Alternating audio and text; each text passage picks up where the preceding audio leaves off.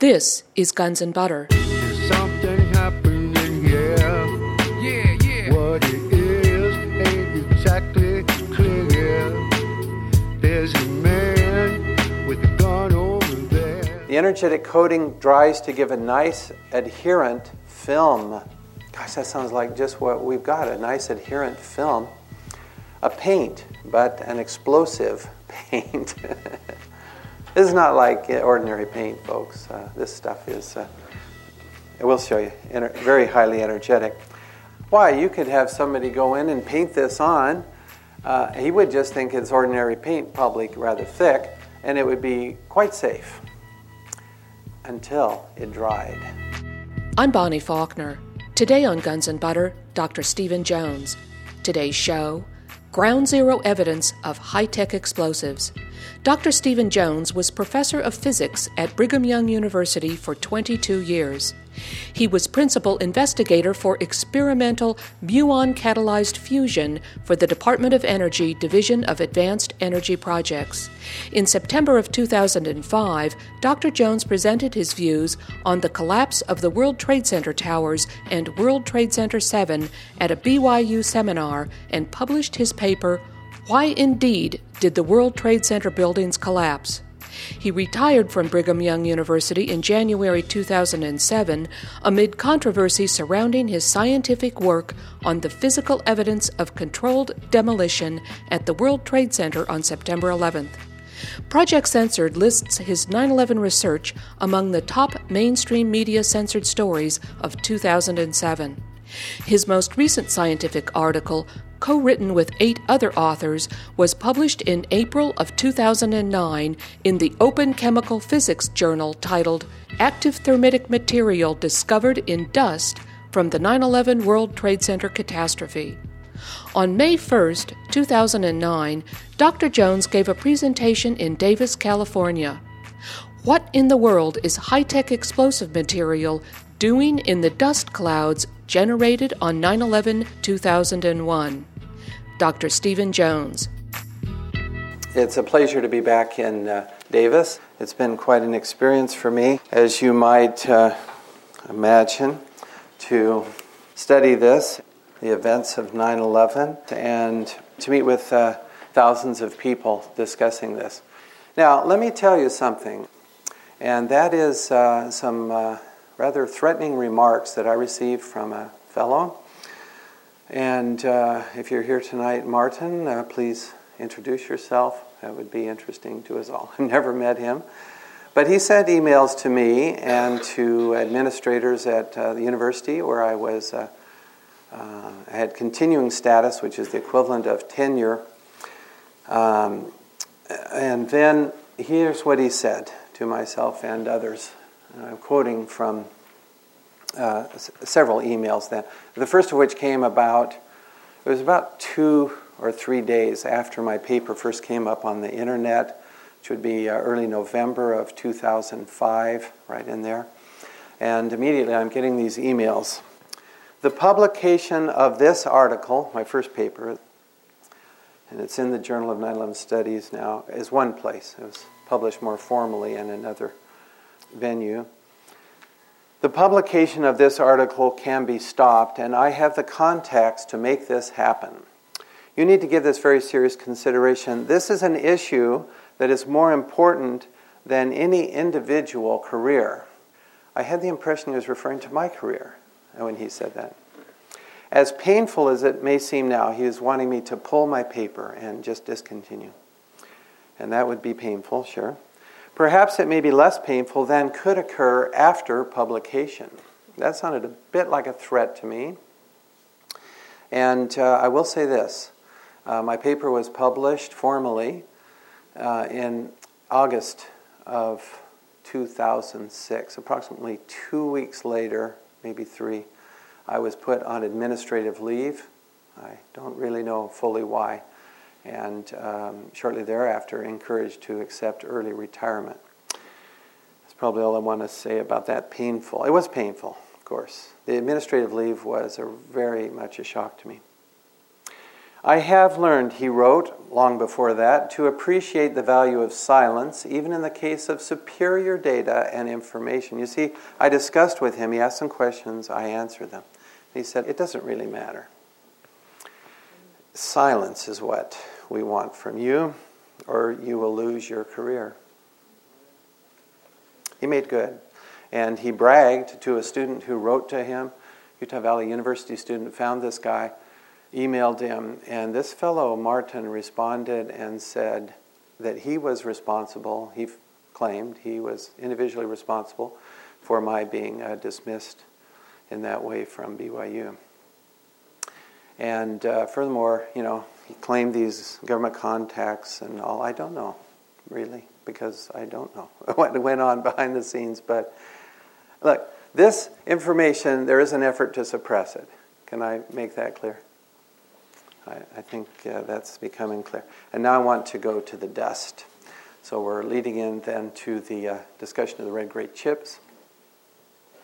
The dust that was generated, we all saw it, and here's a photo. This uh, enormous quantities, tens of thousands of tons of dust generated during the collapse of these uh, three skyscrapers. Uh, the dust was tested by scientists immediately, uh, very quickly, and they found that it was very dangerous. For example, Greg Swayze of the U.S. Geological Survey said, Tests revealed the dust to be extremely alkaline, pH of 12.1 out of 14, and that some of it was as caustic as liquid drain cleaner. This is why you, you, you don't want to breathe this stuff in. You don't even want to kick it up and, you know, breathe that in. You need something to characterize the dust, and we have found something more now that can identify the dust. It's these red gray chips that I'll be discussing. So now, what we did is to request samples of dust from citizens living in New York City. Uh, one fellow, Frank uh, D'Alessio, collected a sample, and there's uh, three other samples. So this sample was collected and we have his testimony of how he collected this dust 10 minutes after the collapse of the North Tower. This cannot be contaminated by cleanup operations, which did not begin 10 minutes after the collapse, you know, of the tower. It's just great. He collected this, and we got a sample of that. Another sample, one of these was collected the next day. A window had been left open, and this dust had collected inside, and then the individual collected the dust. And so, you know, we have the chain of custody on all of these, and you know, I traveled in the presence of witnesses to collect a dust sample. We have other dust samples sent directly to other scientists. They see the same thing. It's red gray chips, okay? It's not me. By the way, I have no idea how to fabricate this material. You'll see it's a highly engineered material. So I do not know how. I didn't make it. I don't know how to do it either. Like the fellow in France, uh, Frederic Henry-Couannier. Um, he has found these uh, red gray chips as well, and his sample was sent by somebody, a collector, you know, an individual citizen of New York City I'd never even heard of. I mean, but he sent, somehow it was arranged, and there are people helping now getting these samples out there. Now, one of the things we wanted to do was to check for consistency between the different samples. I'll show you that coming right up. Uh, here's some views of the dust. Here's a first view then of the red gray chips. I'll show you the gray side in a minute. You see the red side. There's also a lot of spheres that happen to be magnetic in the dust. These are iron rich spheres, uh, very typically. There's some other silicon rich spheres which are interesting. By the way, to melt iron requires a temperature of about 2800 Fahrenheit. There's a lot of these. Of course, there are other sources, so besides uh, just uh, thermite. So uh, it's not the strongest evidence, but nevertheless, there are a lot of these spheres. The strong evidence comes from the unreacted uh, chips themselves, as we'll see soon. Hold on. So I observed these in June 07. Here's a chip on edge. Now you can see the red layer and the shiny black gray layer. If you look closely here at this chip, you can pick that out too. But this is probably the best one. Uh, this is uh, Dr. Farrer at BYU who oriented a chip so that you could see it edge on and see these two layers. Some of the chips have more than two layers, most of them have two. What is this stuff? When I saw it early on, I thought, well, I don't know, maybe it's just, you know, paint. That'd be my first guess. But, uh, early guess, but we'll see. Uh, this is uh, the electron microscope lab. Um, I, I, just have to tell you real quickly Dr. Farrer did a great deal of uh, work and service here. He's a director of the uh, TEM lab, the Transmission Electron Microscopy Lab, an expert in, in all this equipment. This is a scanning electron microscope, which you use mostly. Uh, Jeff is now using TEM to study these samples further uh, where he can. This is Niels Harrit. He is quite outspoken. He became the first author. Jeff was the first author for a long time on this paper, but um, I'm going to tell you that story just quickly because it's a human interest story and also a science story. So, Jeff is at UC, Jeff Farrer, Department of Physics and Astronomy, BYU, in Utah. And Danny Farnsworth, uh, descendant of Philo T. Farnsworth, by the way, relative of his, the TV inventor, you know. He is also at uh, BYU Physics Department there, Physics and Astronomy. Anyway, so Jeff, uh, before publishing, he said, "I better uh, check with, uh, you know, the chair of the department." he gave the department uh, chair a copy of this paper. Anyway, the chair read it, and then uh, Jeff was called before the dean's office. I'm going to tell you, as he told me, he said they did not want to see this paper published at all. Now, this is a dean and his three associates, deans. And Jeff, you know, saying, Why is that? And uh, let's explain this, and please tell me why. And they didn't really have any good reasons. The chair the next day stood up for it. He said, This is science. You can't just squash publication. You know, think of Galileo. I don't know what arguments the chair used, but that was his argument. It's science. You have to let it be published and he felt it was good science. He did make some recommendations. Um, there were some comments that we had made about the implications that were removed from the paper, so it's a, really a strictly a, a scientific treatise. And uh, then it was approved by the chair. He told me privately that he was convinced by this paper, which I hope you will read, that there were indeed explosives in the World Trade Center towers on 9 11. Now, I hope that that, you know, motivates you. This is a good guy. He's a new chair since I left. I wish he'd been there when I was, you know, going through my struggles. A great guy. Good physicist, solid scientist. Um, I could tell you a little more, but that's probably more than I should have said already. So, but anyway, the, the, up, the upshot was, though, was that the chair uh, did not feel that Jeff should be first author. That might cause problems with his career, his job. And so Jeff uh, had already been thinking about that, and he was second author. I didn't feel good about being before Jeff, and so I requested being third author, and that left Niels, who had been third author, as the first author, which turns out to be a good move. Niels is uh, Department of Chemistry Professor Harrit at the University of Copenhagen in Denmark, and he's been doing interviews. Europe is seems to, the media seems to be more open to considering this subject seriously. And when you publish a paper, you put your reputation on the line. You say, "This is what we found, and here's where we found it," and you can replicate it. And we invite you to replicate it or challenge us, whatever. You know, that's science, okay? Then the Europeans seem to pay more attention, as my observation. The media seems to be a little more open there. For example he has been, Niels uh, Harrit, has been on TV and uh, other interviews. In Paris, he gave a talk, for example, and so on. You're listening to physicist Dr. Steven Jones.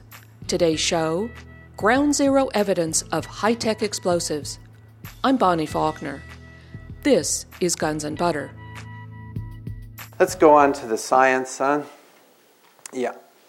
So here's what we observe the same observation optically, very close in all four samples, and as you'll see, that continues. So it's an internal check on these collectors, you know, the same uh, observations. And frankly, if you look in the lungs of some of these survivors, I think you will find uh, some of these uh, same chips. Not sure how long they remain in the body, though that's a question beyond. If we look at higher magnification than we can do with an optical microscope, this is a scanning electron microscope. We see the red layer here. Starts to have some interesting little white dots in it. The gray layer looks quite homogeneous. This is what the gray layer looks like under analysis with an electron beam. So here's what we do. This is called X-ray energy dispersive spectroscopy. Please make a note of that. It will be on the quiz. And uh, these peaks represent uh, elements present. Let's start with oxygen. Has just one peak. Carbon, one peak. So um, what happens is you're hitting the sample, so in this case the red layer, with a beam of electrons. It excites the atoms, and then they give off characteristic X-rays. And those characteristic X-rays show up at a certain energy. Oh, yeah, the scale is 1,000 electron volts. And so characteristic X-rays for oxygen are here, and it's easy to pick out the oxygen peak. The higher the peak, the more the oxygen, okay? Uh, carbon, there's a little bit of carbon possibly here.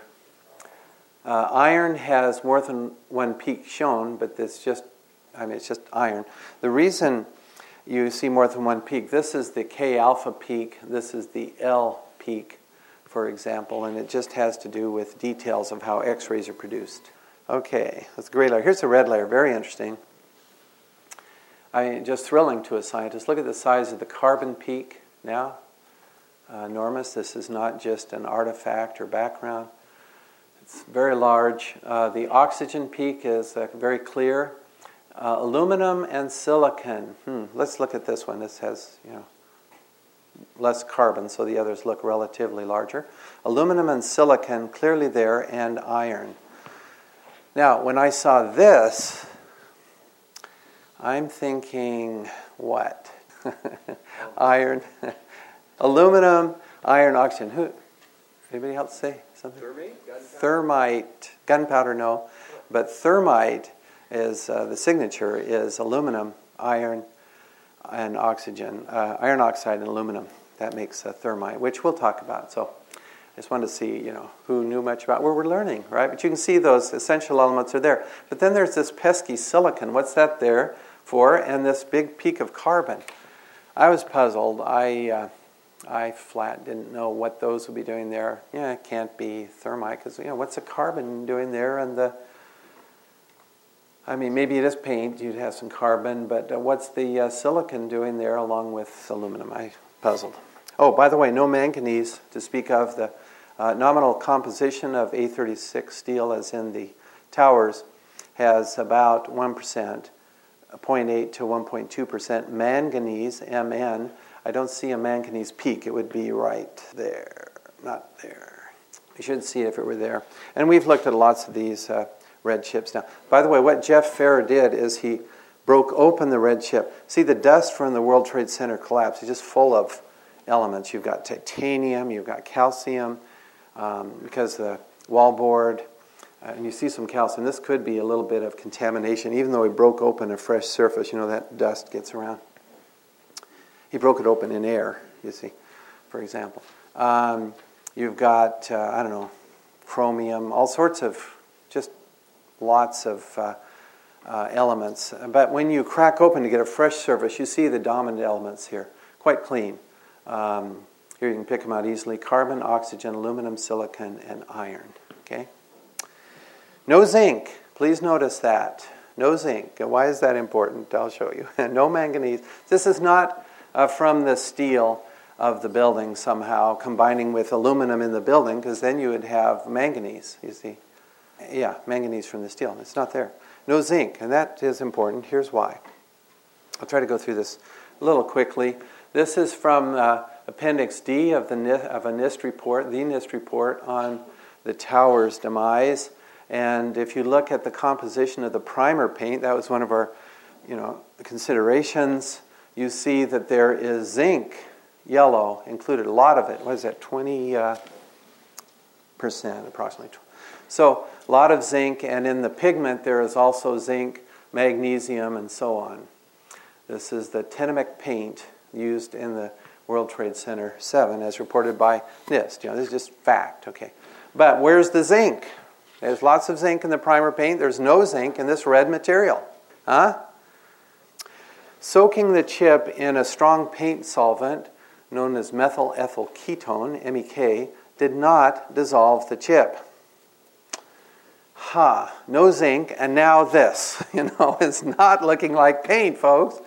And that's why, that's why I soaked uh, the chip initially, several uh, uh, finally, um, in the methyl ethyl ketone was to see if they would dissolve. And then I soaked paint samples as well, and they did show uh, dissolution, dissolving, and uh, very much limpness in these paint samples in the MEK.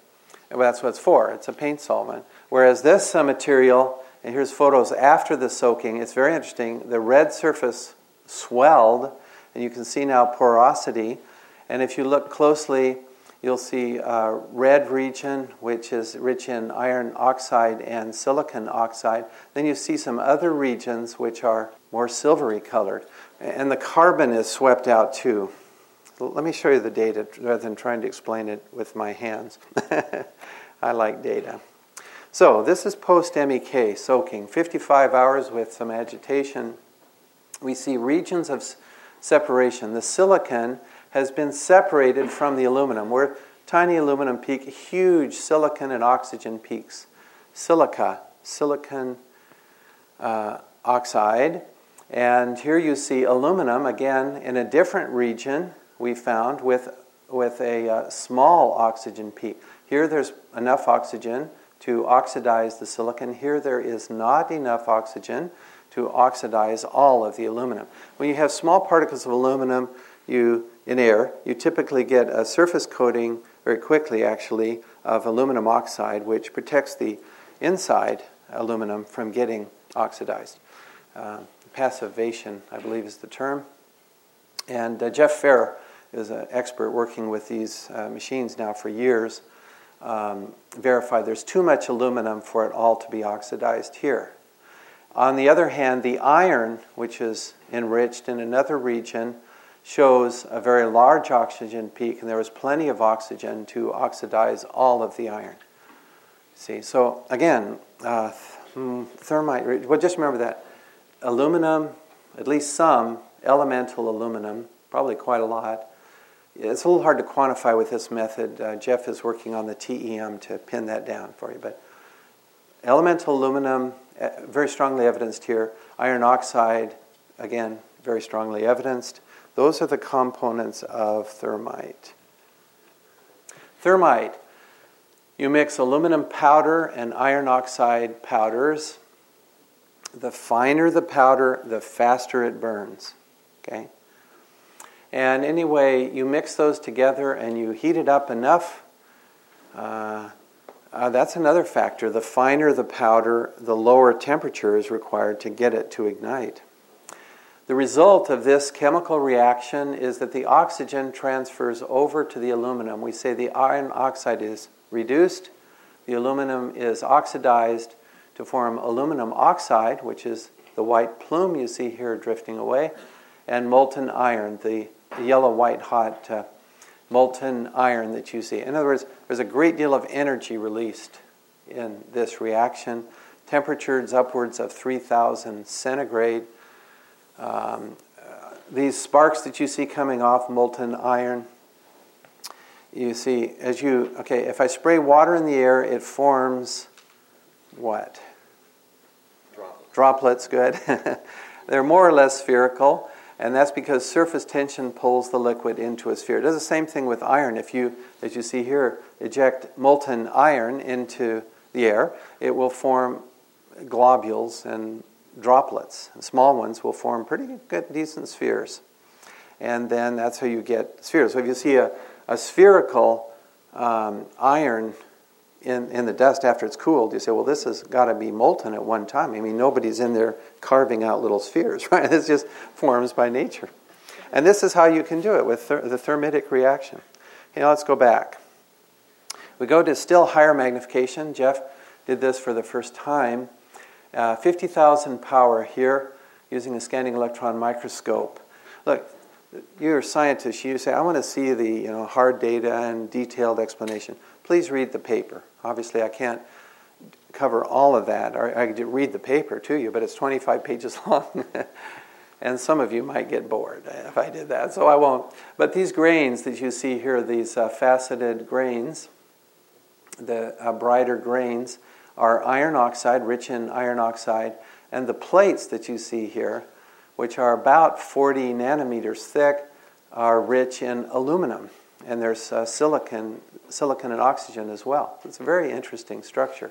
And then you see this carbon rich stuff, this uh, matrix this, uh, surrounding it, and that's what's eaten out by the MEK clearly as you then separate aluminum from silicon and uh, iron oxide from the other materials. It's really, uh, and, the, and the carbon uh, comes out and is depleted after the soak in MEK.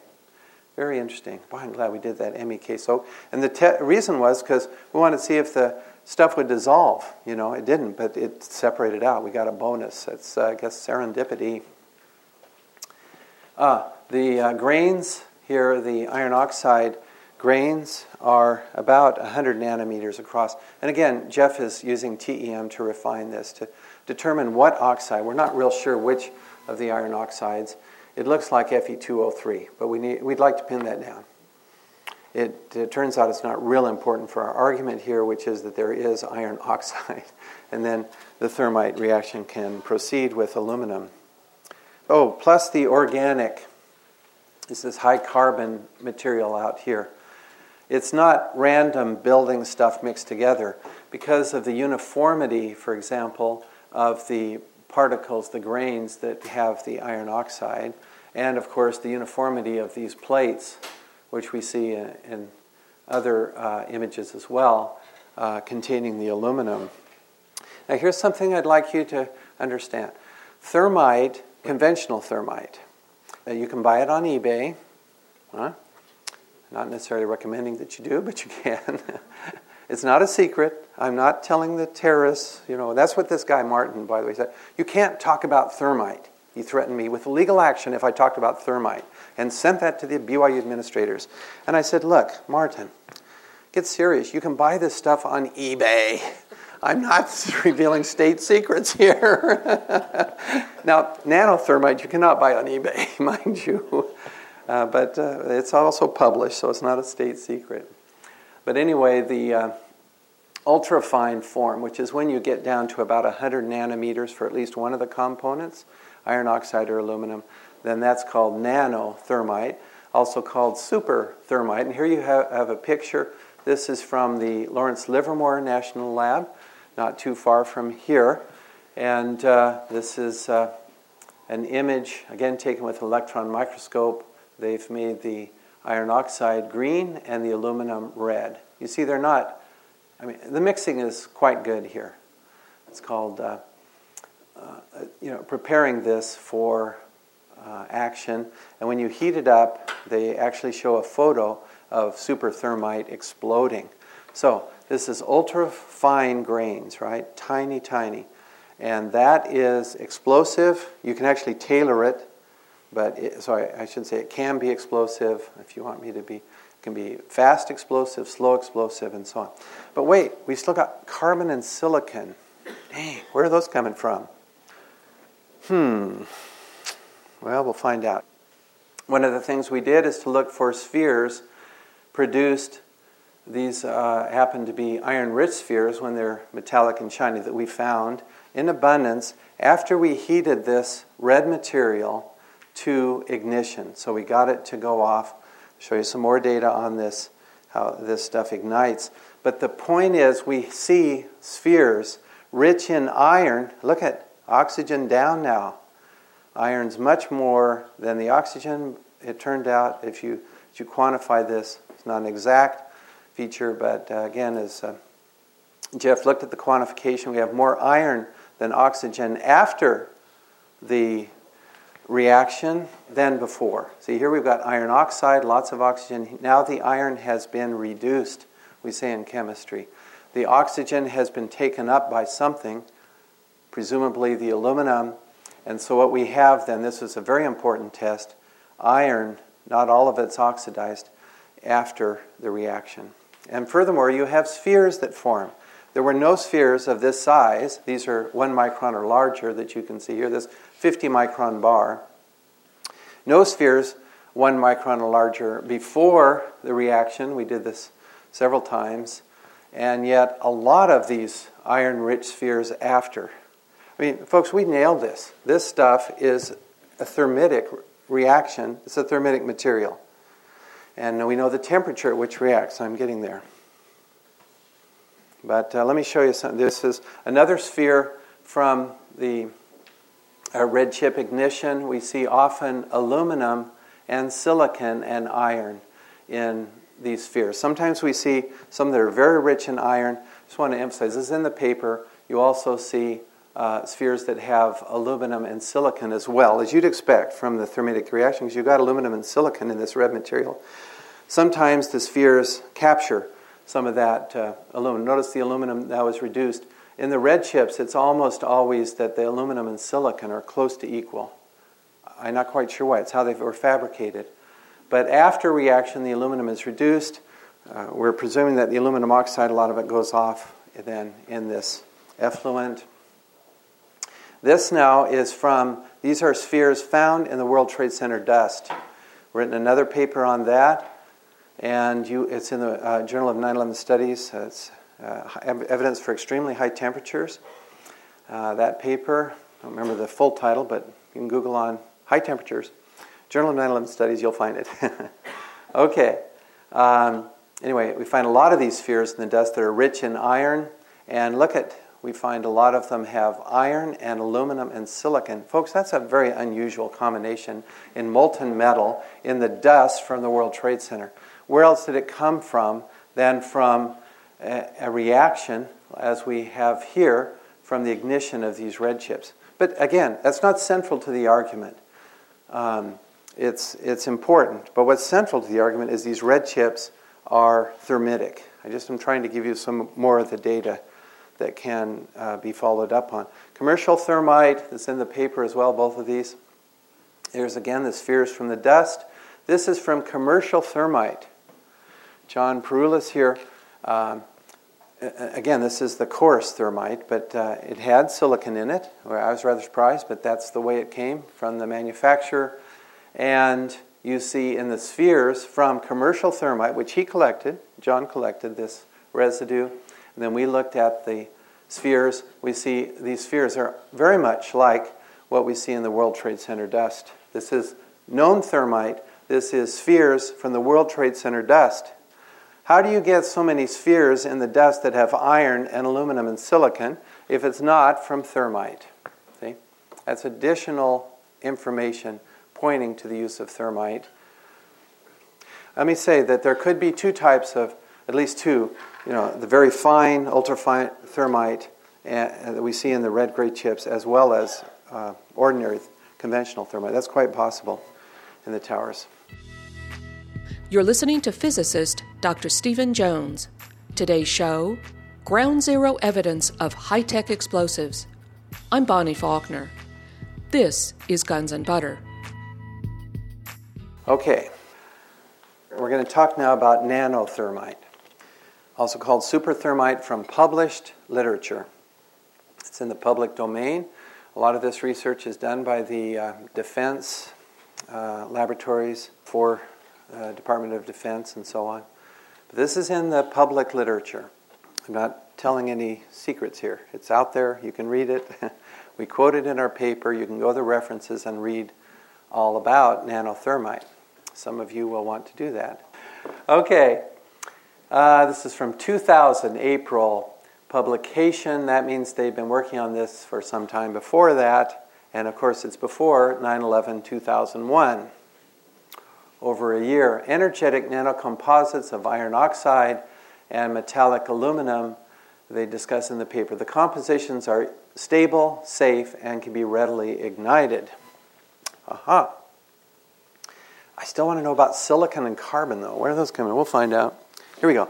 Energetic nanocomposites are a class of material that have both a fuel, aluminum, and oxidizer, iron oxide, for example, are other oxidizers possible. Intimately mixed, and where at least one of the component phases meets the size definition.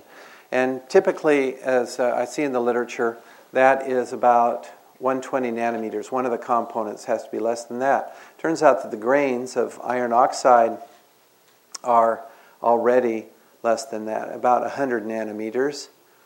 Jeff will pinpoint that in the TEM. I hope that that gets uh, published. He's a little worried about being able. Anyway, that's another story. Someone will do the TEM. We'll get that nailed, the exact diameter, and of course the aluminum in these uh, uh, plates. Very curious plates that are about 40 nanometers thick. Here is an EDS map that was done by Jeff, and uh, this shows SEM image, the electron microscope image, because you can see a lot of these little grains that are rich in iron. We know that because here's the iron. So we have these other elements too. This is before separation. Uh, but it does look like they're intimately mixed. The iron and aluminum is what I'm getting at here. The oxygen associates with uh, carbon and with silicon and with iron, and so it's a little hard to figure out where the oxygen resides from this map before MEK soaking. Uh, thank you for your patience, but you're, you're, not ready to go yet because we don't know where the silicon and the carbon, you know, where are those coming from? okay, read on. This, oh, this is a little different topic, but uh, here we go. The sol gel process, this is the Livermore report, uh, is very amenable to dip, spin, and spray coating technologies to coat surfaces. Uh, dip coat various substrates to make sol gel, iron oxide, aluminum, Viton. Aha, carbon, organic. Uh, there's your carbon coming in. Hmm, why do they add Viton? We'll see. But anyway, there you see the carbon coming in. The energetic coating dries to give a nice adherent film. Gosh, that sounds like just what we've got a nice adherent film. A paint, but an explosive paint. this is not like ordinary paint, folks. Uh, this stuff is. Uh, I will show you. very highly energetic. Uh, a little more from the GASH report, April 2000, Livermore Laboratory. The nature of wet nanocomposites affords an additional degree of safety. The wet pyrotechnic nanocomposites cannot be ignited until the drying process is complete. This property should allow the production of a large quantity of the pyrotechnics that can be stored safely for some time and dried shortly before its use. Why? You could have somebody go in and paint this on. Uh, he would just think it's ordinary paint, probably rather thick, and it would be quite safe until it dried. You see, then it's very dangerous. okay. Okay, now silicon. Here's a 2004 report where we learn about how this silicon works. That doesn't mean they hadn't been studying it before, but this is where they discuss it uh, that I found by introducing a fuel metal such as aluminum into the metal oxide silicon oxide matrix, energetic materials based on thermite reactions can be fabricated. There's your silicon, part of the matrix, to hold these things. Organic additives can be, okay, what are what's that for? This carbon. For those of you who know a little chemistry, the organic refers to a carbon um, presence. Organic additives can cause the generation of gas upon ignition of the materials, therefore, resulting in a composite material that can perform pressure volume work, like uh, explosion, cutting action. That's the sort of thing that you, you can get by adding an organic, because you generate gas. See, expansion, rapid and destructive if you design it that way. Here we go. So they talk then about a method of making nanostructured energetic materials, specifically explosives, propellants, and pyrotechnics. Notice they include explosives in that list. Again, this is in the public domain. Since I read a little more about this, sol gel method allows for the addition of insoluble materials, for example, metals or polymers, again, carbon bearing polymers, to the viscous sol just before gelation to produce a uniformly distributed and energetic nanocomposite upon gelation. So you have then these thin films possible, thin films of the hybrid inorganic, organic, energetic nanocomposite. Hence, aluminum, iron oxide, carbon, and silicon part of the matrix. I'll come back then to the argument of how much there is, but it, it boils down to uh, I, I estimate right around nine tons of the unexploded material in the dust. Now, why did I say this stuff is, uh, you know, it behaves like an explosive? Okay, what Jeff did is he ran the chips in a differential scanning calorimeter. I suggested it. Jeff did the work. You know, it's a great team. I love this. but the fact is, Jeff said, you know, Steve, if, if you tell them you want to run material from the World Trade Center in a DSC, you know, at, at the university, no, they're not going to let you do it. So, so he did it. Bless his heart. And here's what we see. We have to know how it behaves when it ignites. Okay, that's it. That's really important. And I showed you already the result that you get these iron-rich spheres produced. That implies a very high temperature. All right. So we already have data that there's a high chemical reaction. Now, how did we? How did Jeff ignite these? He heated the material slowly. This is temperature in centigrade to 700 degrees centigrade and stopped. Now, uh, iron melts at, uh, see, help me on this, uh, is 15 or 1535, right, uh, centigrade. So it's well below the melting point. This is not how you melt iron, it's not anywhere near hot enough. But, in fact, it would uh, be damaging to the instrument if you heated to that high, 1535, uh, I should think. But there's a peak here at right about 430 uh, centigrade. And we did this four times, as reported in the uh, paper. And each time, the ignition point is uh, close to this temperature. Now, the red curve, this is interesting. This is known nanothermite published by Livermore, not classified information. And this is the result that they got. We followed their experimental conditions so that we could compare apples with apples which is to say, we ran then just as they did in air and at 10 degrees centigrade per minute heating. This nice narrow peak that they got indicates the thermite reaction.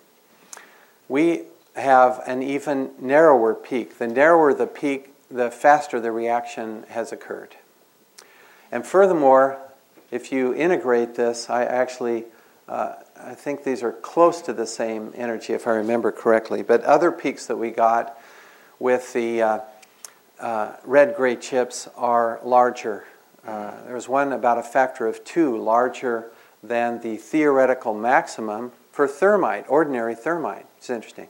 Would suggest to us that the uh, the organic material in these chips is also itself uh, a very energetic material. That needs to be sorted out. But the energy is, has been measured. You integrate the area under the curve to get the kilojoules per gram.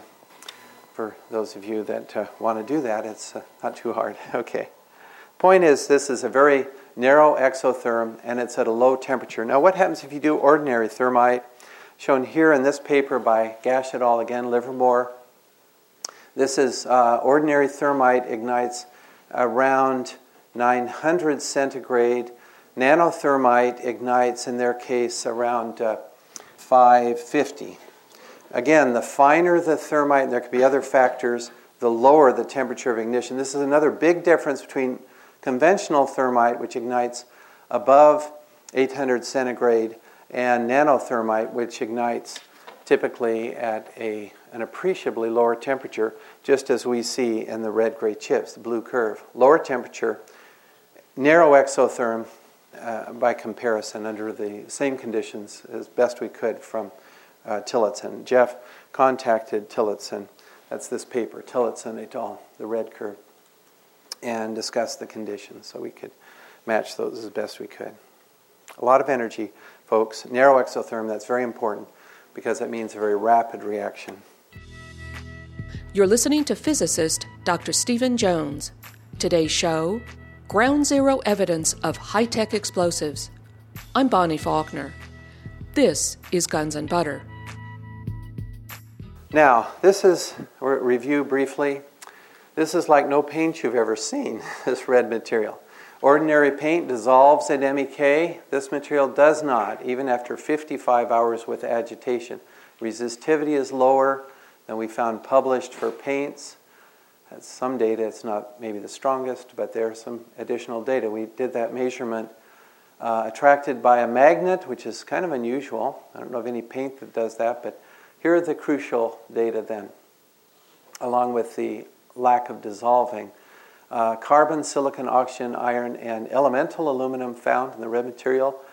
That would be interesting to find that combination in a paint without zinc, magnesium, titanium, or chromium. Yeah? Interested to see any paint. The, as I pointed out, the uh, primer paint used on the steel in the World Trade Center did have zinc, so that rules that out for this material. The faceted grains, and quite uniform, and the aluminum in plate-like structures, 40 nanometers thick. This is actually uh, looking like a fairly highly engineered uh, material if you, if you think about all these features. Mm-hmm.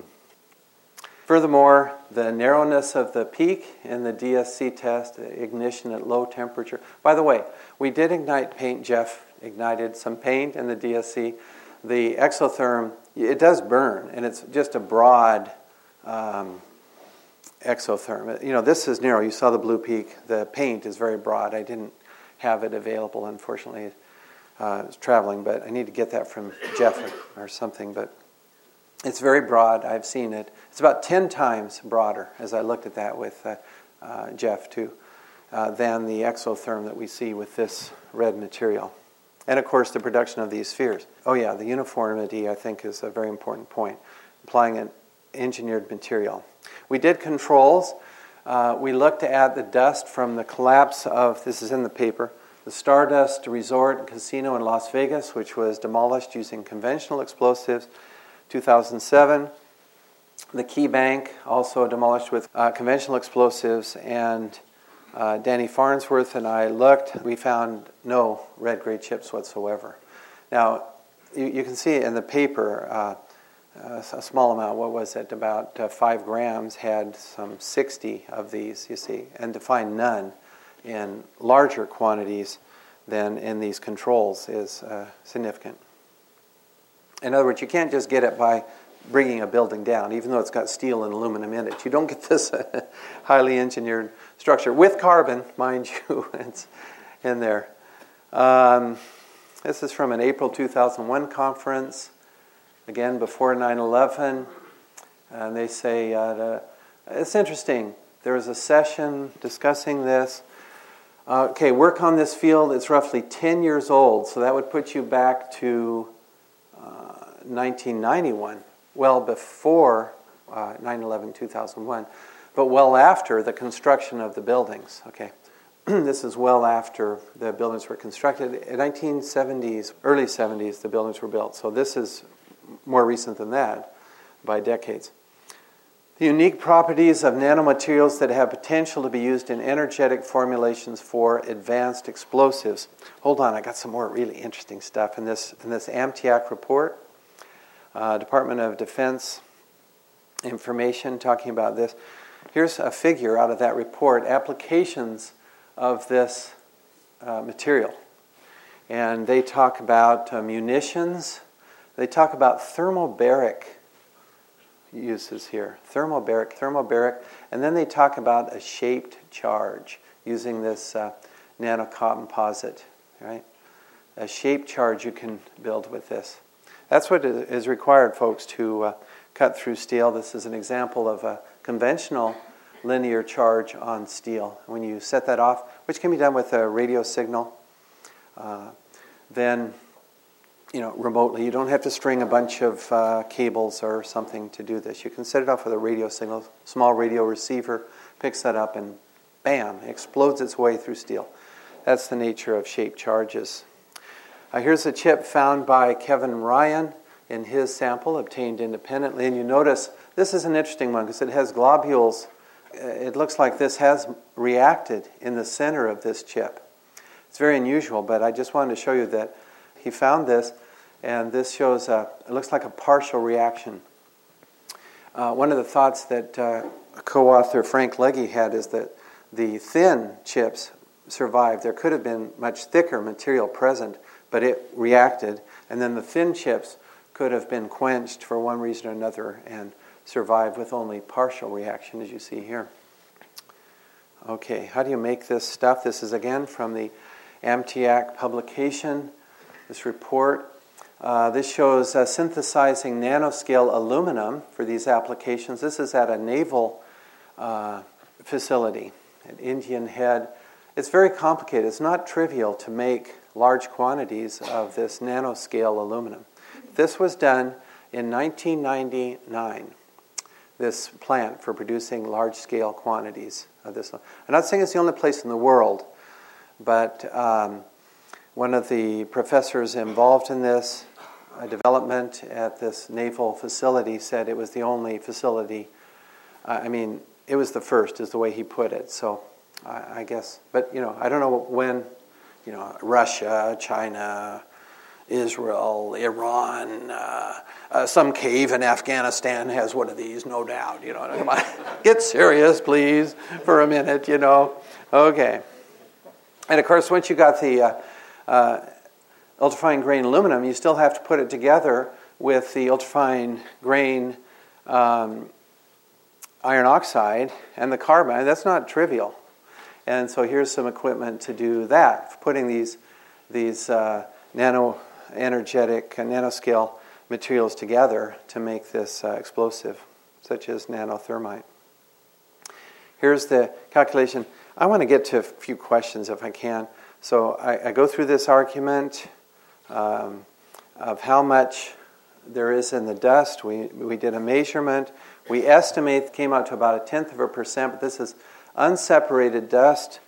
Uh, let me show you this. This is uh, from the MacKinlay dust. You see large chunks of concrete. Well, we separated out the fine component uh, before that, and I estimated roughly a factor of three from the sample that we had. It may be actually less than that as I look at this uh, again, but the sample that, as it came to us from Janette. Uh, you can sieve this, and that will be the way to refine this estimate. It's down by a factor of three. The estimate of the amount of dust is 90,000 tons. I'm not sure of that again, but we're trying to make an estimate here. So that gives you about 27 tons of red gray material, and then the red layer is about a third of the mass, and so that gets you down to about nine tons of this active thermitic material. Still, that's a lot. And to manufacture that then before September 2001, we should be able to trace who, who did this, who made this stuff, and, uh, and why. See, that's the goal here. So, in conclusion, we found a very energetic, highly engineered explosive material in the World Trade Center dust. In the words of uh, Niels Harrit, it should not have been in the World Trade Center buildings. The question then is who made the stuff? And why has NIST refused to even look for World Trade Center uh, residues, explosive residues in the dust? Also, USGS has, we know that they have samples from the World Trade Center. Will they look now for these explosive materials? I want to say that details of exactly how they use this to destroy can be learned once we determine who made this material in multi ton quantities. We need a subpoena power, you see, to determine who. Then we can find out the detail of how. Was it painted on? Was it used in super thermite matches, which is discussed in the paper, or, or some other way? See, the science just tells me look, you've got this explosive material. It's unexploded, it's still there in the dust. Now find out who made it. You know, that's what it's asking me to do. It's like whispering. Who was it? Isaiah. The, the dead whisper from the dust. I'm sorry, it's rather, it just came to mind. I'm saying, whoa, they're whispering. Uh, you find out now who made this stuff.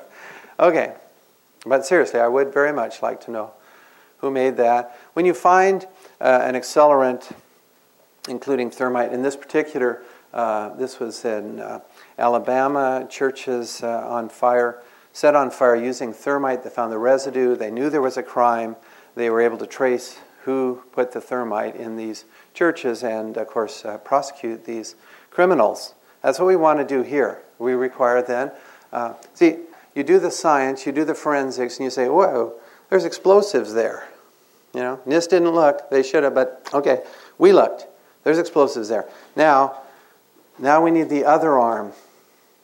We need the criminal investigation to determine who did it and why. We need the subpoena power to find out who.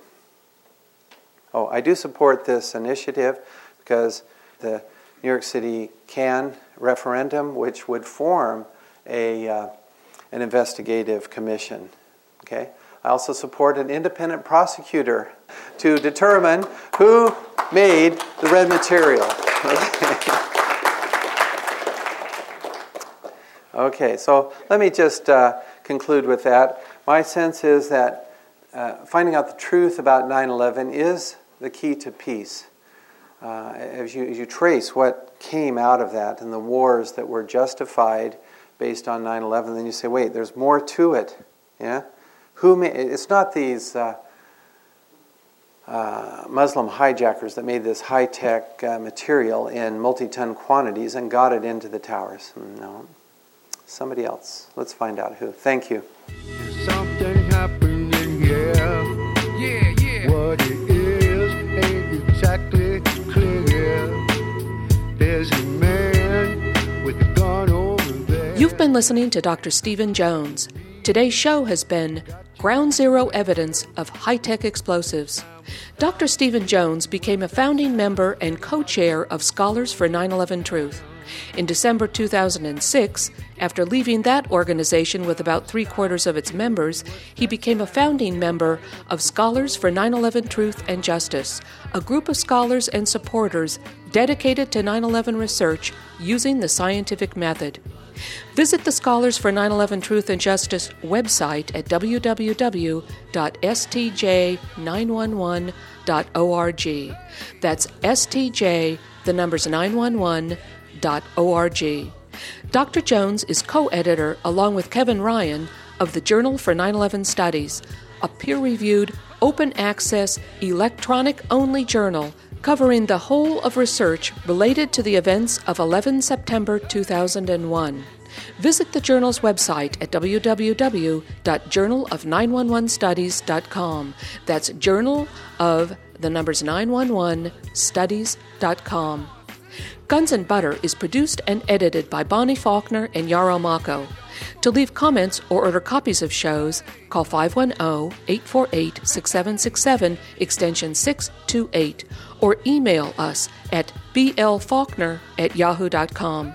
That's B L F A U L K N E R at yahoo.com. Our website, gunsandbutter.net, is under reconstruction.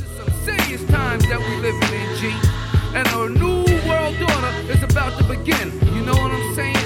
Now the question is, are you ready for the real revolution, which is the evolution of the mind? If you seek, then you shall find that we all come from the divine. You dig what I'm saying? Now if you take heed to the words of wisdom that are written on the walls of life,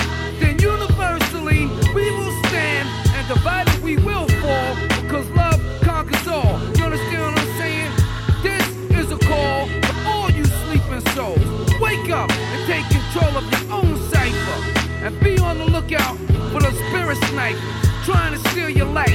You know what I'm saying? Look what's inside yourself for peace. Give thanks, live life, and release. You dig me? You got me?